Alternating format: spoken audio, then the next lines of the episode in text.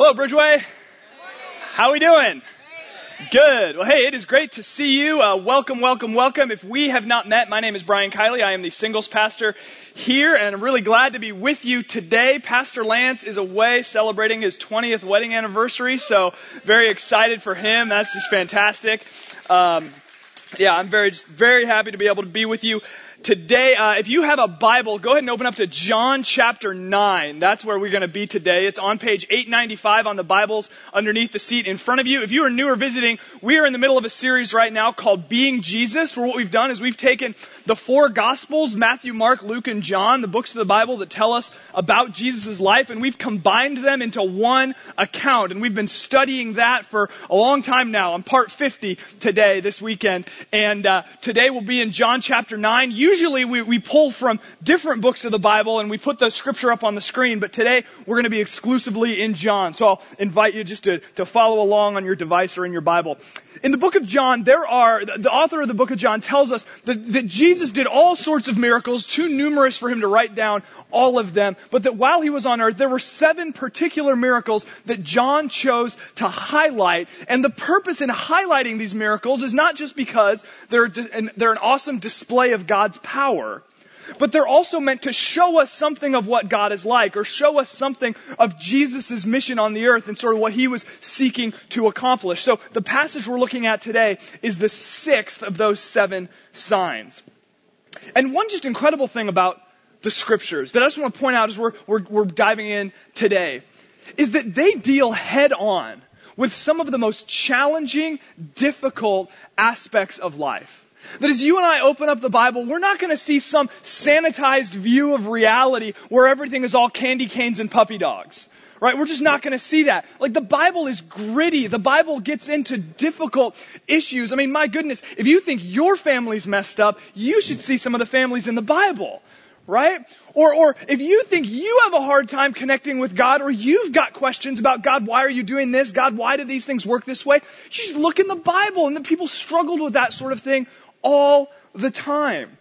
And the Bible is just filled with circumstances that contain suffering and sorrow and just different people trying to wrap their minds around why the world works the way that it does, why God is moving in certain ways, and then what to do about it.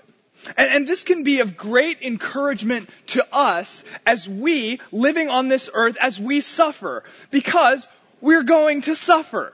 Get excited. Like it's coming, right? We're going to suffer. And when we suffer, whether it's from disease or disability or loneliness or relational issues or, or misfortune of a loved one or even a child, we can come to the scriptures and we can see that first of all, God is not ignorant of our suffering. And second of all, that God has shed some light onto how we might respond in the midst of suffering. And we're going to see that in John chapter 9.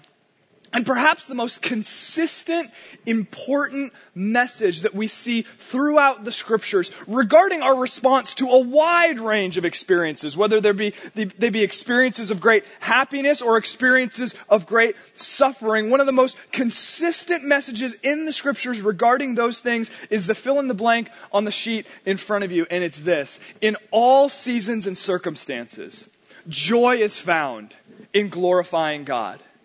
In all seasons and circumstances, joy is found in glorifying God. Wherever life would have us, the, the, the, opportunity to bring glory to God, the opportunity to magnify Him, to rest in His goodness, to be secure in His love, there's opportunity for joy regardless of, of our situation. And what we're going to see today, in, in John chapter 9, there are 41 verses. And we're going to cover all of them. But I'm going to tell you right now, we're going to spend two thirds, maybe even three quarters of our time on the first three verses of John chapter 9. Because it raises such important, practical questions, questions that I believe all of us, whether we're Christians or not, ask throughout the course of our lives. So I want us to see what the Bible has to say about those questions. So with that, let's start in John chapter 9, verse 1. It says this. As he, Jesus, passed by, he saw a man blind from birth. And his disciples asked him, Rabbi, who sinned, this man or his parents, that he was born blind? Now, a couple things here. First of all, the disciples don't exactly show an incredible amount of tact here, right? They go, I mean, they are right in front of this guy. And they ask, hey Jesus, what happened that this guy, that this happened to him? I mean, just imagine two people walking up to you, sort of looking at you, noticing some flaw that you have, and then one saying to the other, my goodness, I wonder what he did to turn out like that. or wow, she must have done really, something really awful to have that happen to her.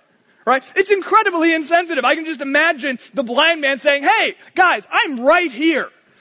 I can't see you, but I can hear you. And you're not being very nice, right? It's incredibly insensitive.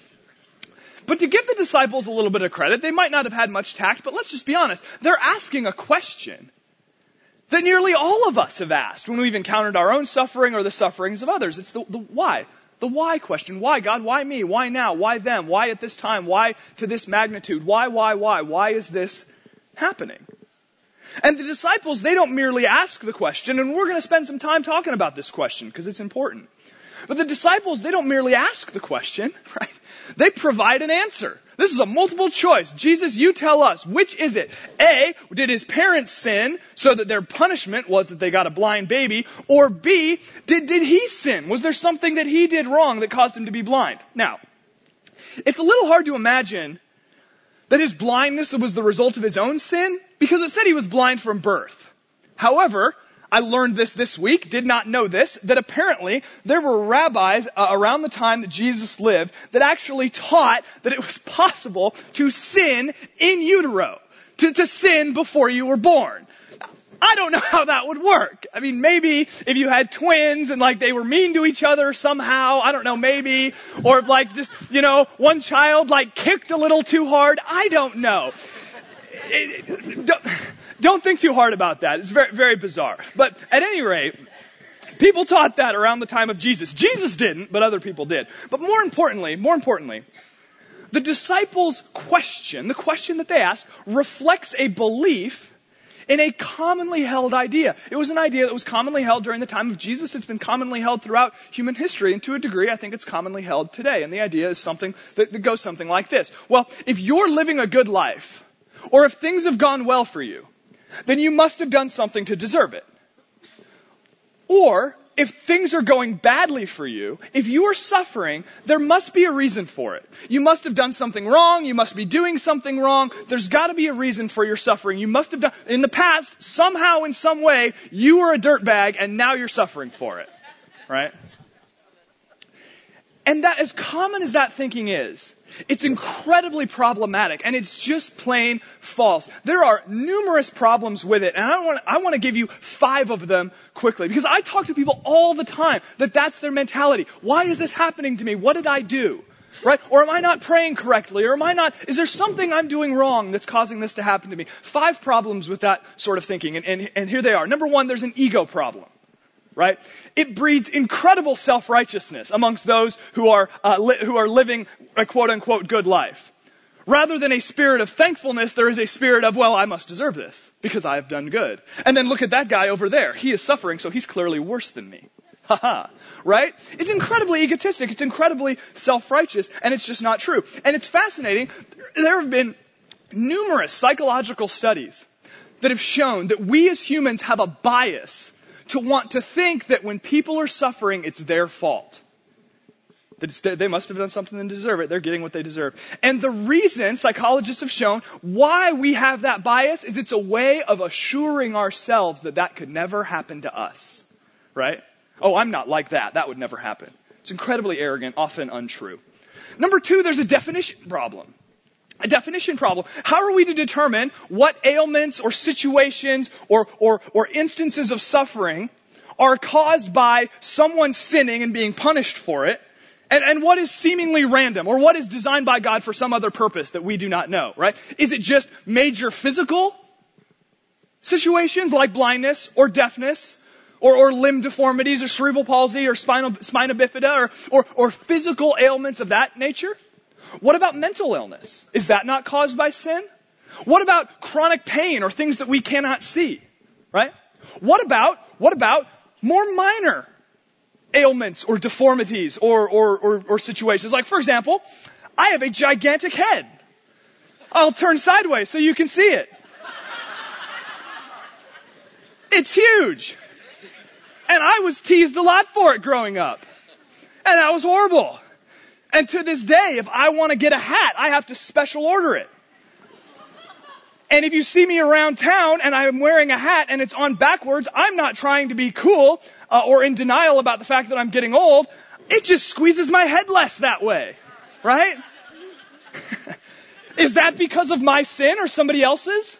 Right? Or what about the fact that your nose is a little bit crooked, or that you need glasses, or that you can't tell a good joke, or that no matter what you do, or that no matter what you do, you just can't get rid of that last little bit of fat in your problem area, right? Or, or what about any number of issues, right? Is it because of your sin? Is that because of your parents' sin? What about, what about, uh, issues and difficulties that we overcome, that we look back on and say, well, you know, I wouldn't wish that on somebody, but it made me stronger. Right? What about that? You know, you, you, you, see what I'm getting at here. It becomes very difficult to define. You don't have to think that hard about this before you realize, well, I don't know how we would define that. Number three, there's a sensitivity problem. It's just mean. I don't have a whole lot else to say about that. It's just mean. It's incredibly insensitive to those who are suffering to try to say, well, hey, this is your fault. Right? Number four, there's an evidence problem. Plenty of great people, we, we know this, plenty of great people live very difficult lives, even miserable lives. And plenty of miserable people live these lives of seemingly little suffering and then end up dying in their sleep at an old age, right? Virtually no one would suggest that the quality of the life that you lead, however we might define that, is determined by your morality or your faithfulness or anything like that.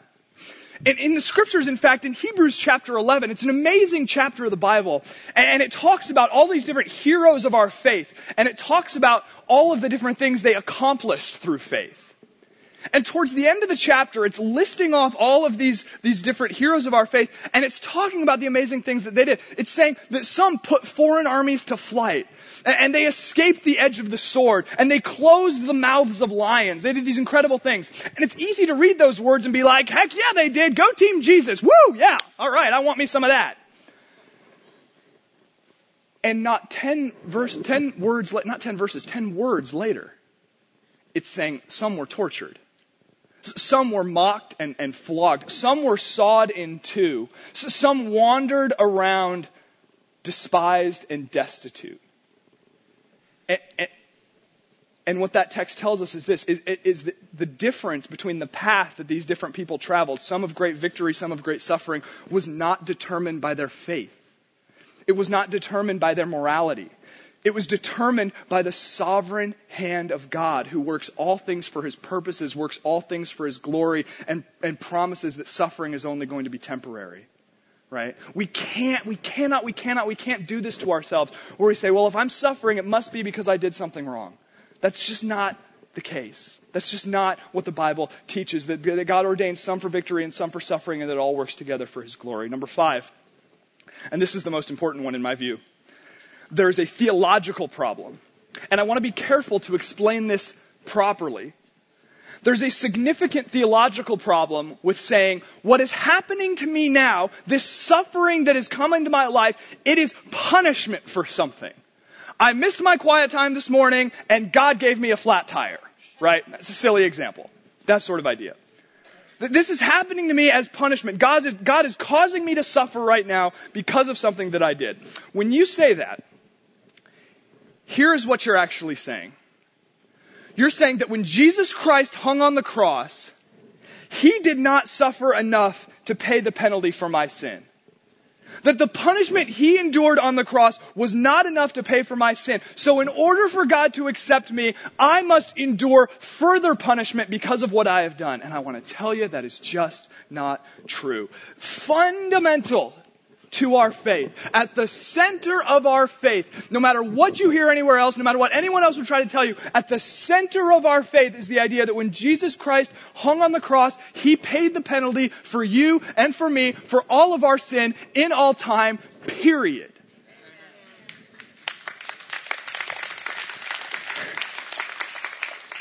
God does not need to punish you more to be able to accept you because he punished Jesus in your place. I can't stress that enough. Now, does God discipline us for our growth? In, Absolutely. Does he discipline us so that we might grow in holiness and be conformed to his image? Absolutely. But does he punish us? No. Now, I do want to be clear, that's not to say there aren't consequences for our actions. And I think we would be amiss if we uh, experience the consequences of our actions and try to say, well, this is God punishing me. For example, if you drive 75 and a 55 and you get pulled over and you say, oh God, why are you letting this happen?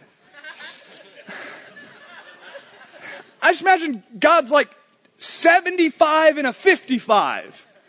Did you miss the day in math class or the day in driver's ed? Which was it? Right?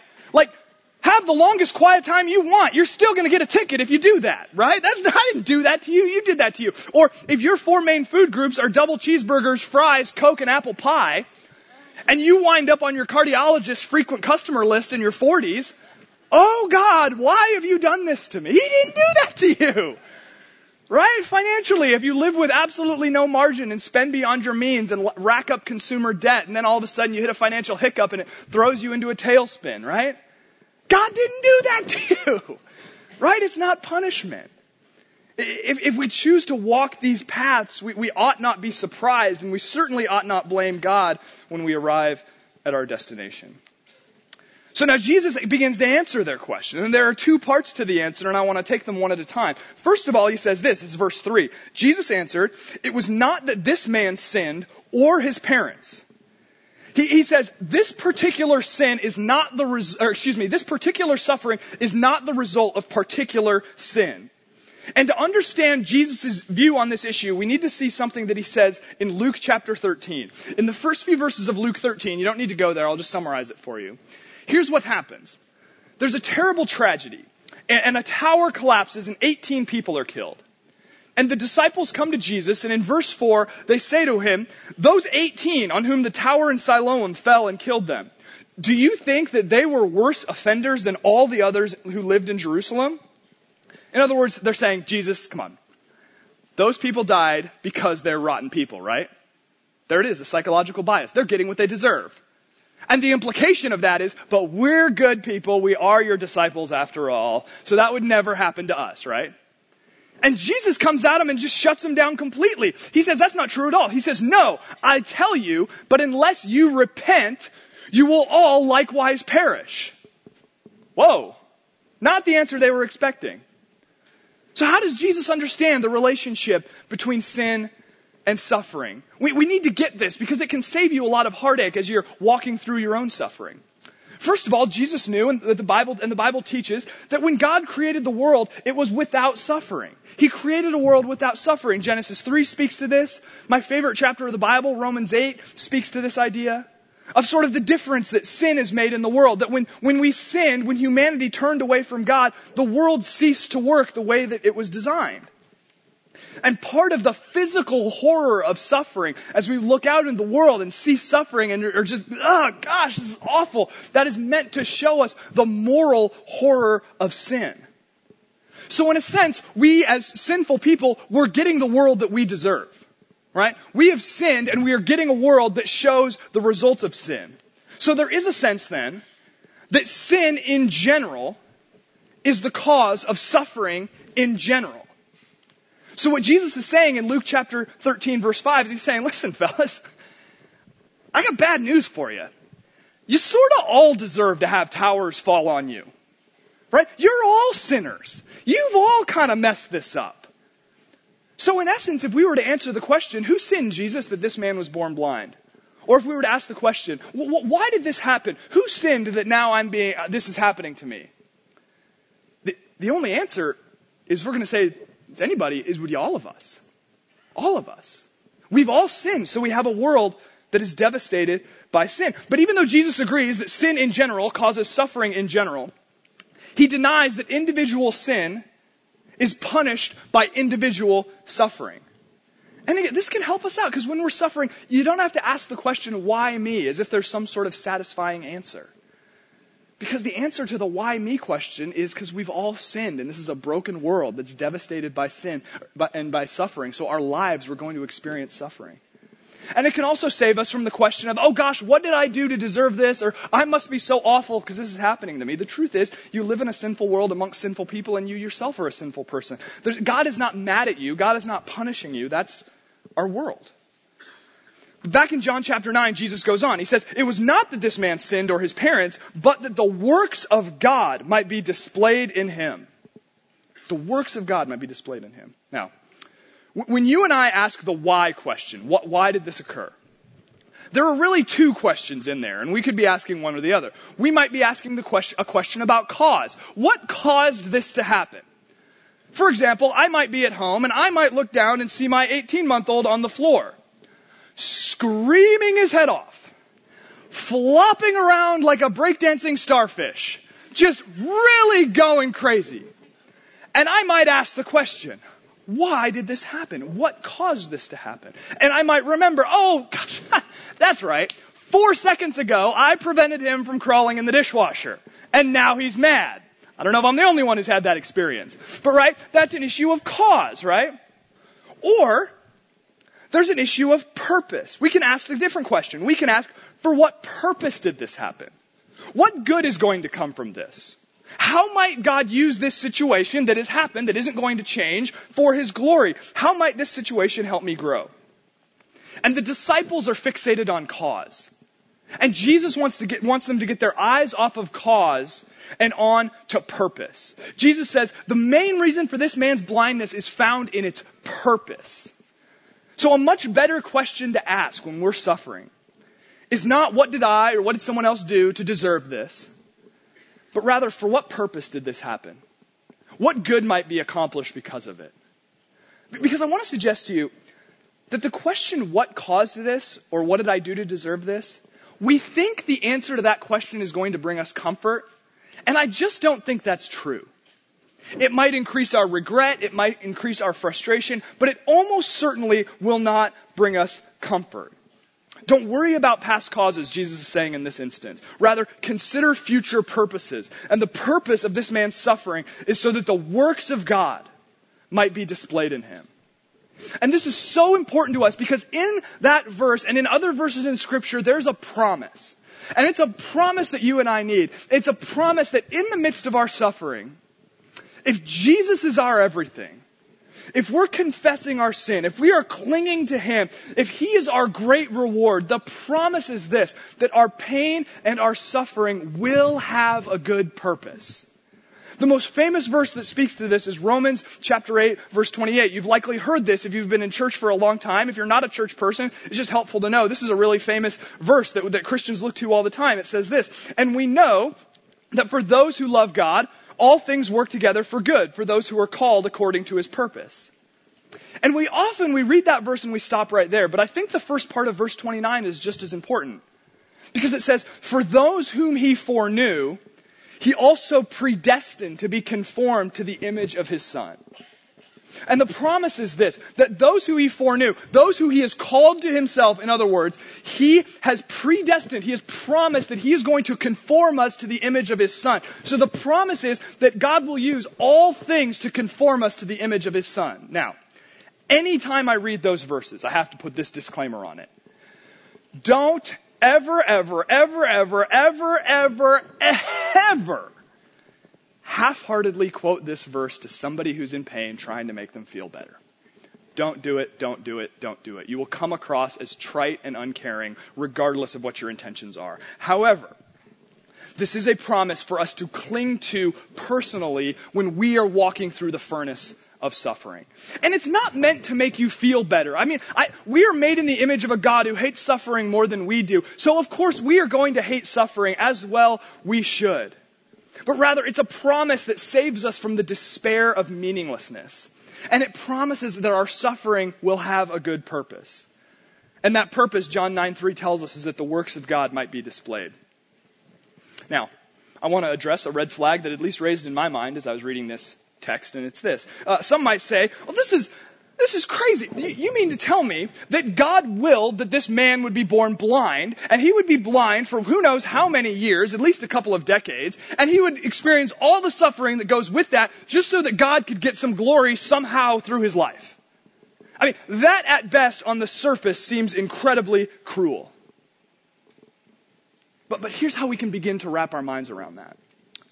The purpose of the blindness, according to Jesus, is to put the work of God on display. And the implication of that for all of us is that if any of these promises are going to mean anything, the promise that God has a good purpose in your pain, the promise that He will use all things to conform us to the image of His Son, for that to have any meaning to us, Jesus has to be our ultimate. He has to be our ultimate. He has to be our great reward. We have to value Him more than sight, more than life, more than anything. Psalm 63 verse 3 says, Your steadfast love is better than life. And I think we can initially hear a verse like that and say, oh, well, that just sounds nice. This is very flowery. It's maybe you can paint it on the wall or, you know, put it on a coffee cup or whatever. That's your steadfast love, oh God. You know, it just sounds very nice, right? But then when you think about it, it almost sounds crazy. Like that if this verse is true, that if you and I have the choice between the steadfast love of God on the one hand or drawing our next breath on the other hand, we would be better off choosing the steadfast love of God. Now that's just crazy. Unless you understand how soul satisfyingly wonderful the love of God is. Because when we do, to choose anything else would seem crazy. And when we begin to see that that's really true, when we see that being known by God and being loved by God and the promise of eternity with God and the opportunity to see God work, when we see that all of those things are of greater value than sight or a greater value than hearing, greater value than life, we can begin to be strengthened by the promises of God's good purposes as we endure suffering. And I think it's interesting, by the way, as we're tempted, at least I'm tempted, to look at this man and say, well, this isn't really fair, the way that God is treating him, right? It's interesting to see his response because what we're going to see in a moment is, is uh, spoiler alert, he's going to get healed. It's going to be awesome. He's going to regain his sight. And it's fascinating to see what his response is. He stood right there and listened to Jesus say, this happened that the works of God might be displayed in him. And when he gets healed, he doesn't like come to Jesus saying, hey, what was up with all those years of blindness? That was a real bummer. Just so you could like do something and get some glory out of it? What the heck? No. It says he worshiped him. He worshiped him. Having seen the works of God, having seen the power of God in his life, he realizes, yes, the power of God, being able to experience that in this moment is so much better. Even all these years of blindness, it's all worth it by comparison. See, we think the suffering of this man is cruel because we think that sight is more altogether satisfying than the glory of God. And having seen the glory of God, this man knows that it's greater than his suffering. And the point of all of this, I want to be clear, the point of all of this is not to minimize our suffering. I mean, suffering is, is devastating and can be devastating. We have wounds that we'll carry for the rest of our lives. I'm not minimizing that for a moment. But it's to help us see the profound greatness of knowing God. The apostle Paul, a man who was familiar with tremendous suffering, wrote this in 2 Corinthians chapter 4 verse 17. He says, he, he calls this light and momentary affliction, that's what he calls suffering, is preparing us for an eternal weight of glory beyond all comparison. And then in Romans 8 he writes, the sufferings of this present time are not worth comparing to the glory that is to be revealed in us. And he's not saying suffering's not a big deal, it is a big deal. But he's saying the glory of God, the love of God is so immense that a day is coming when we will look back upon even the worst of suffering of this world and say that was light and momentary by comparison. And we have to see also that God was well aware of this man's suffering. It's not like he just happened upon it and said, well, I guess I'll, let me do something to fix it. He was well aware of it. The scriptures teach in Psalm 139, it says, you formed my inward parts. You knitted me together in my mother's womb. See, God is never caught off guard by suffering. He's never caught off guard by your suffering. He is well aware of it. And there's nothing that has happened under heaven that has not passed through his hand. There, there is no circumstance under heaven that God looks at and says, Oh, wow, boy, I did not see that coming. Man, what is, that's a real shocker. What am I going to do now? Everything is ruined. You might say that. I might say that. But God doesn't say that.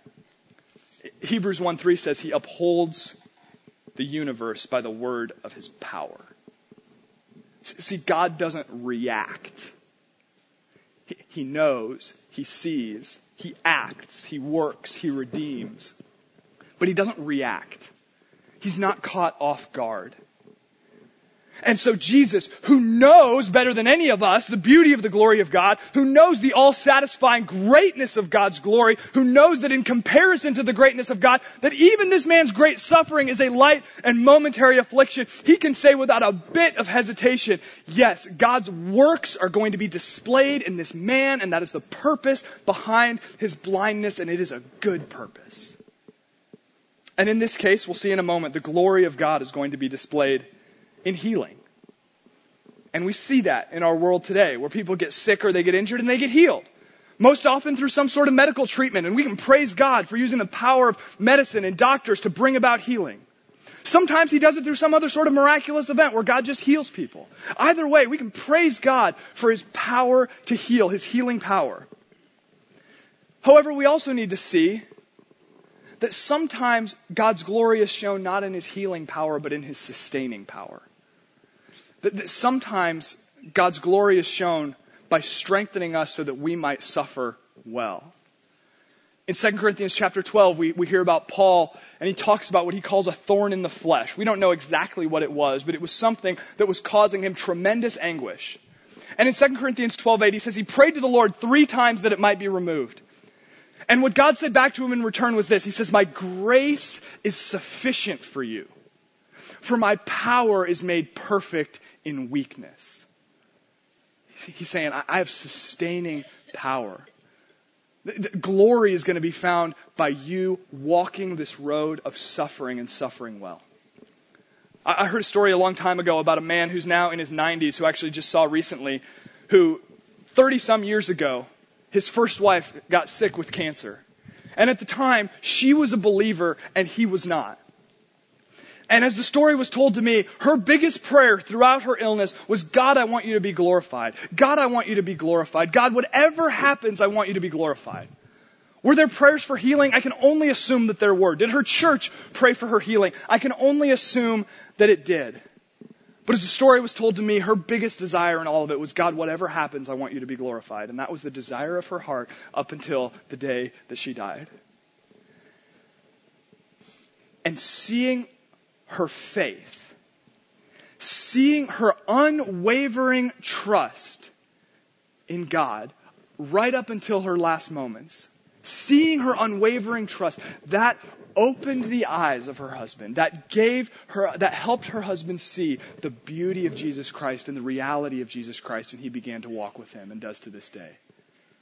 See, that's the glory of God in suffering. That's suffering well for the glory of God in all seasons and circumstances, joy is found in glorifying God.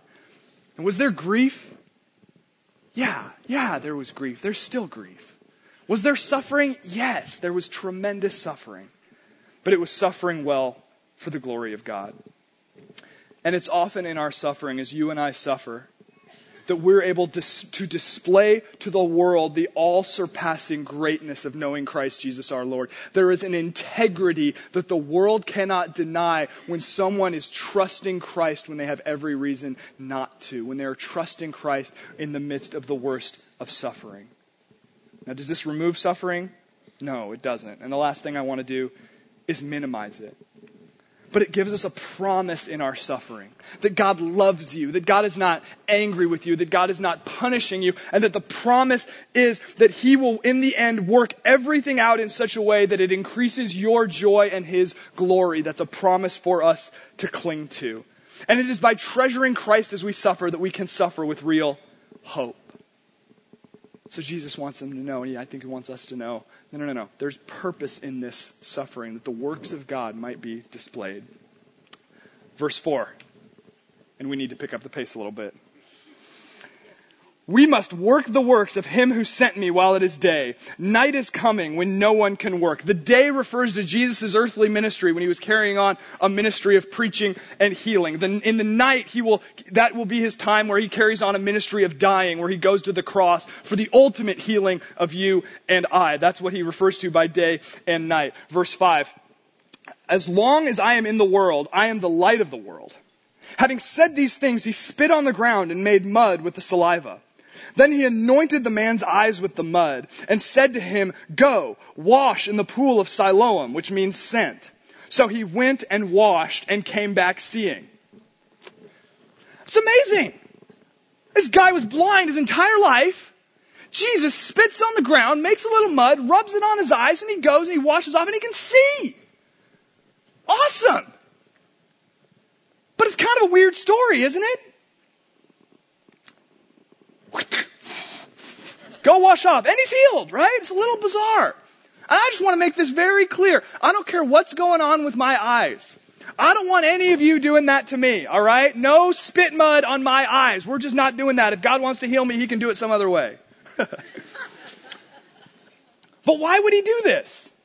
Why would Jesus do this? Believe it or not, in the ancient world, spit was believed to have healing or even curative properties. I'm not making this up. In fact, the first century Roman scientist Pliny the Elder devoted an entire chapter in his writings to the healing properties of spit. I'm sure it's a great read. now, but listen, hey, we can all shake our heads and oh, those silly ancient people, they didn't understand the way the world works. Da, da, da, what do you do when you burn your finger on the stove? Right? Come on, we're not that different. But obviously we know that has no healing effect and Jesus knew that it had no healing effect. So we don't really know why he decided to use mud to heal the guy. Chances are it was only because people believed at that time that it had some sort of healing property. So he decided, well, this is what people are used to, so I'm just going to go with it. But he heals this guy and it causes this big ruckus. To summarize the next couple of verses, it's kind of funny. These two guys, they see this guy that can now see and they start debating amongst themselves. Well, is that the guy that was over there and that was blind? I'm not really sure. He sure looks like him, but I don't know if he's actually the guy. And the guy is standing right there saying, hey, I'm the guy. Like, I'm right here. It's me. And they're like, well, then how did this happen? And he recounts the whole thing. Mud, eyes, pool, and now I can see. And then they say, well, where is he? The one who did this to you. Which I don't know about you, I think that's kind of a funny question to ask a guy who could only see for the last five minutes. he doesn't know what he looks. What's he gonna say? He's that guy. Right? It's like normally if someone's a witness to a crime, they line up all the suspects and say, which one was it? Like in this would be like, alright, everybody line up and talk and I'll tell you who it was, right? It's kind of a funny question, but they ask him this and he point, you know, he's like, I don't know. I don't know. So they bring the guy before the Pharisees, the religious leaders of the day. Verse 13. They brought him to the Pharisees, the man for, who had been formerly been blind. Now it was the Sabbath day when Jesus made the mud and opened his eyes. And in Pharisee world, even that was illegal. Making mud or clay on the Sabbath was illegal. It wasn't against God's law, but God said rest on the Sabbath. And the Pharisees were so paranoid about breaking that that they would create all these extra rules that people had to abide by to make sure they did no actual work, which I could only imagine was so stressful for an ordinary Jewish person that the Sabbath was not restful at all. But anyway, verse 15. So the Pharisees again asked him how he, would receive, he had received his sight. And he said to them, He put mud on my eyes and I washed and I see. Some of the Pharisees said, This man is not from God, for he does not keep the Sabbath. But others said, How can a man who is a sinner do such signs? And there was a division among them. So they said again to the blind man, What do you say about him since he has opened your eyes? He said, He is a prophet. Now, verse 11, which we didn't read, the man says, the guy says, The man Jesus did this to me. Verse 17, says this man is a prophet. See, he had had his physical sight restored. And now he is having his spiritual sight restored. Verse 18. The Jews did not believe that he had been, been blind and had received his sight until they called the parents of the man who had received his sight. And they asked him, is this your son who you say has been born blind? How then does he see? His parents answered, We know that this is our son and that he was born blind. But how he now sees we do not know, nor do we know who opened his eyes.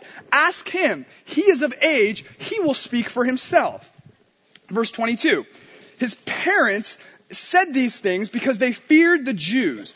For the Jews had already agreed that if anyone should confess Jesus to be the Christ, he was to be put out of the synagogue. Therefore his parents said, He is of age, ask him.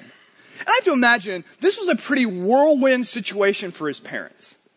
On the one hand, they had suffered with their son, watching him be blind his entire life. So there must have been just incredible joy at seeing, having, being able to see him see. And chances are they had a pretty good idea how it happened.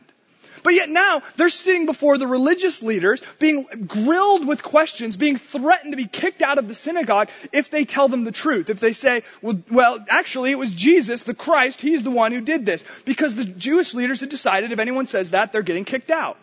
Now, before we say, oh, well, come on, they should have had more courage or this and that, we just, we have to understand that being kicked out of the synagogue, it's not like there was another synagogue down the street they could join. I mean, this was the center of their religious and social life. So being kicked out would have been absolutely devastating. Move, on, verse 24. So the second time they called the man who had been blind and said to him, Give glory to God. We know that this man is a sinner. He answered, and this is the most famous verse in the whole story. He answered, Whether he is a sinner, I do not know. One thing I do know, that though I was blind, now I see. There is power in your personal testimony about what, what God has done in your life. That you were blind and now you see. There's power in that. I want to encourage you with that. Verse 26. They said to him, What did he do to you? How did he open your eyes? And this is just awesome. Verse 27. He answered them, I have told you already, and you would not listen. Why do you want to hear it again? Do you want to become his disciples? Here's this guy who 10 minutes ago was blind and was a beggar, totally uneducated. He's coming in and now he's lecturing the most learned, educated religious officials of the day. And they are not having it. Verse 28. And they reviled him saying, you are his disciple, but we are disciples of Moses. We know that God has spoken to Moses but as for this man, we do not know where he comes from. The man answered, this is awesome. He's to start lecturing now. He's to start teaching. Classes in session. Here we go. Why? This is an amazing thing. You do not know where he comes from, and yet he opened my eyes. We know that God does not listen to sinners, but if anyone is a worshiper of God and does his will, God's listen, God listens to him. Never since the world began has it been heard that anyone opened the eyes of a man born blind. If this man were not from God, he could do nothing. It's like, yeah, preach. But the, but the, but the Pharisees, oh, oh, yeah, yeah, that was not the response he got. The Pharisees, they're like, okay, we have had enough. You are not going to talk to us. They answered him, you were born in utter sin and would teach us. And they cast him out. They said, get out of here. You are not welcome here. Verse 35. Jesus heard that they had cast him out. And having found him, he said, do you believe in the Son of Man? He answered, And who is he, sir, that I may believe in him? Jesus said to him, You have seen him, and it is he who is speaking to you. He said, Lord, I believe, and he worshiped him. Verse 39. Jesus said, For judgment I came into the world that those who do not see may see and those who see may become blind. Some of the Pharisees near him heard these things and said to him, Are we also blind? Jesus said to them, If you were blind, you would have no guilt. But now that you say we see, your guilt remains. Jesus says, I've come into the world for judgment. See, other places in John, he says, I've not come to, the Son of Man did not come to judge the world, to condemn the world or judge the world, but save the world. So how, what do we make of that? What Jesus is saying is that he has come with a message of love. He has come with a message of salvation. He has come with a message that all are welcome at God's table, that, that all punishment for sin is going to be taken care of on the cross. It's a message for us today. But he says that if you would reject that message, if you would be blind to that truth, that there's judgment. And there's judgment you are reaping upon yourself. And I think it's amazing that verse 11 says, this man Jesus, right? Verse 17, he's a prophet. Verse 38, he worshiped him. He worshiped him. As his physical sight had been restored, so his spiritual sight is restored. And we have to, we have to see, this is hard for us to see from our, our cultural distance, that it would have been an, an incredible thing for a Jewish man to fall down and worship another Jewish man. But it just goes to testify to the amazing way in which Jesus had moved in his life. He'd moved in his life so profoundly that he was moved to worship. And just as God was glorified through his physical sight, he's glorified through the recovery of his spiritual sight. In all seasons and circumstances, there's joy found in glorifying God. And throughout the scriptures, and this is kind of the big idea of the story, throughout the scriptures, blindness is used metaphorically to describe people's inability to understand spiritual truth.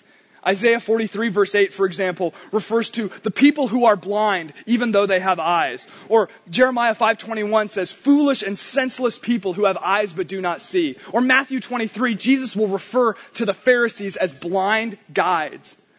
And in John chapter 9, this man, this uneducated man who until recently was physically blind and could do nothing more than beg, he was now gaining real sight he was seeing, as the story progresses, he's seeing more and more clearly, even though the Pharisees are becoming more and more blind. They're becoming more and more hardened in their rejection of Jesus. See, this isn't just a story about physical sight and physical blindness. It's a story about spiritual sight and spiritual blindness. And to understand spiritual blindness, we first need to understand that there is such a thing as seeing that is not literal sight. Let me give you an example that will hopefully clarify that. So an individual can see the warnings that come on the side of a pack of cigarettes for many years about the health risks of smoking. And they could ignore them for many years. But then maybe they go into the hospital and they visit a friend whose body is being ravaged by the effects of years and years of smoking. And having had that experience, they realize, gosh, I, I've got, whatever it takes, I've got to quit. I, I need to. They might even describe that experience as seeing. See, they didn't get new information there. They, they knew. They knew that smoking causes. They, they read it a thousand times. They knew. But they saw. Right? Their eyes were opened to, to what lay before them and that caused them to change. Or, or more relevant for, for this concept of spiritual sight and spiritual blindness, what was previously abstract became very, very real. That's seeing, but not literal seeing. So, so what is spiritual blindness and spiritual sight? Jesus says in scripture that he's come to give us life. And if Jesus has to give us life, that means that in some sense we are dead. We might be physically alive and walking around and breathing and doing whatever, but spiritually we're dead. Ephesians 2 speaks of this, that we were dead in our trespasses and sins in which we once walked. And, and it is Jesus who gives us spiritual life. And with that spiritual life comes spiritual sight. He said, I have come that the blind might see. That's not just about physical healing, it's about spiritual healing. And He gives us the ability to understand spiritual reality and to recognize Him for who He is. And there's a lot that could be said about spiritual sight, but I just, I want to help you see two things briefly. That spiritual sight, having spiritual sight helps us see, and we might use this to look into our own hearts and say, am I seeing spiritually? Am I understanding? First of all, spiritual sight helps us to recognize our own sinfulness. See, most you can talk to anybody you want of any religious persuasion or no religious persuasion, and you could ask them, hey, are you perfect in every way and utterly without flaw? and even the most arrogant person would say, well, no, I mean, no, I, I know there's, like, there, I've got issues, I have got problems, I'm not perfect, I maybe could act differently in some situations. We all know sort of vaguely that there's, you know, we're not everything we could be, right? I don't think anybody denies that. But when God opens our eyes spiritually, He helps us to see the depth of our sinfulness. That it's not just that we're not perfect, it's just that deep within us, there is, there is sin just lurking in us. There's selfishness that is lurking in us. There's, I mean, we're just, we're controlled by our, our lusts for, for different things. And even, even the good things we do, if we really look hard at ourselves, even for many of us, even the good things we do, we do for selfish motives. That there's just something in us that's fundamentally broken. That might not be pleasant to come to that realization, but, but when God opens our eyes to our own sinfulness, we see that. But along with that, when our spiritual sight is restored, op- our eyes are open to the reality of God's grace. To the profound reality of God's grace. To the, real- to the point where the, the idea that Jesus died on the cross for our sins, we hear that so often that it almost, be oh well, sure, yeah, of course. Yeah, Jesus died on the cross for our sins. Yeah, I know that. But when God opens our eyes, when God gives us spiritual sight, we can re- have a much deeper appreciation and understanding of what it was that happened when Jesus Christ went to the cross. When our eyes are open, we can more fully recognize what He did. How He, who has perfect spiritual sight and a perfect connection to the Father, that He was plunged into complete darkness, completely separated from God, enduring unbelievable physical pain on our behalf for our sin and for our salvation. And we can realize what Jesus went through and the cost and the price of grace. And that moves us. That moves our hearts to worship. When we understand the reality of God's grace, that God, I'm, I am so broken. I'm a wretched sinner, but you have done so much to forgive me of my sin, and your grace is greater than even my worst sin. That moves us. It moves our hearts to give Him glory. It moves our hearts to desire nothing more than to worship Him. It helps us to see that in all seasons and circumstances, joy is found in glorifying God. When He is our ultimate, when He is the object of our worship, we will see that that is true. In seasons of great gain and of great happiness and great excitement, joy is found in glorifying God. In seasons of great pain and great suffering, joy is found in glorifying God. He is our hope and He is our joy. And may we have the spiritual sight to see that reality. Let's pray.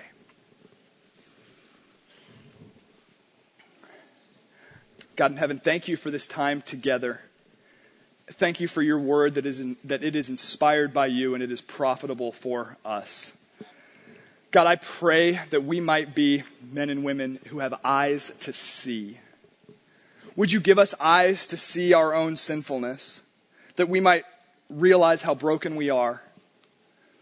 But then more than that, God, would you help us to see the magnitude of your grace?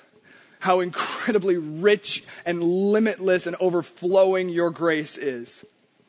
God, would you help us to see that there is nothing more satisfying to our souls, nothing that can bring us joy, nothing that can bring eternal satisfaction like knowing you and seeing your glory. And God, I pray that as men and women with our spiritual eyes open, that we might be people who can suffer well for your glory. God, we're going to continue to pray for healing. I think about people whose physical healing I'm praying for regularly right now. We're going to keep praying for healing physically, financially, relationally, emotionally. We're going to pray for healing and we ask God, would you move in power and show your glory through your healing power? But God, as we wait for that, or as we walk through the furnace of suffering, God, would you help us to show your glory through your sustaining power? Would we be able to show a watching world that even in the worst of suffering, that you are good, that you are holy, and that you are enough and you are sufficient? God, we thank you for these truths. Thank you that your love is better than life. May we understand that reality and walk in that reality this week. We pray in Jesus' name. Amen. God bless you. Have a wonderful rest of your weekend. We'll see you next time.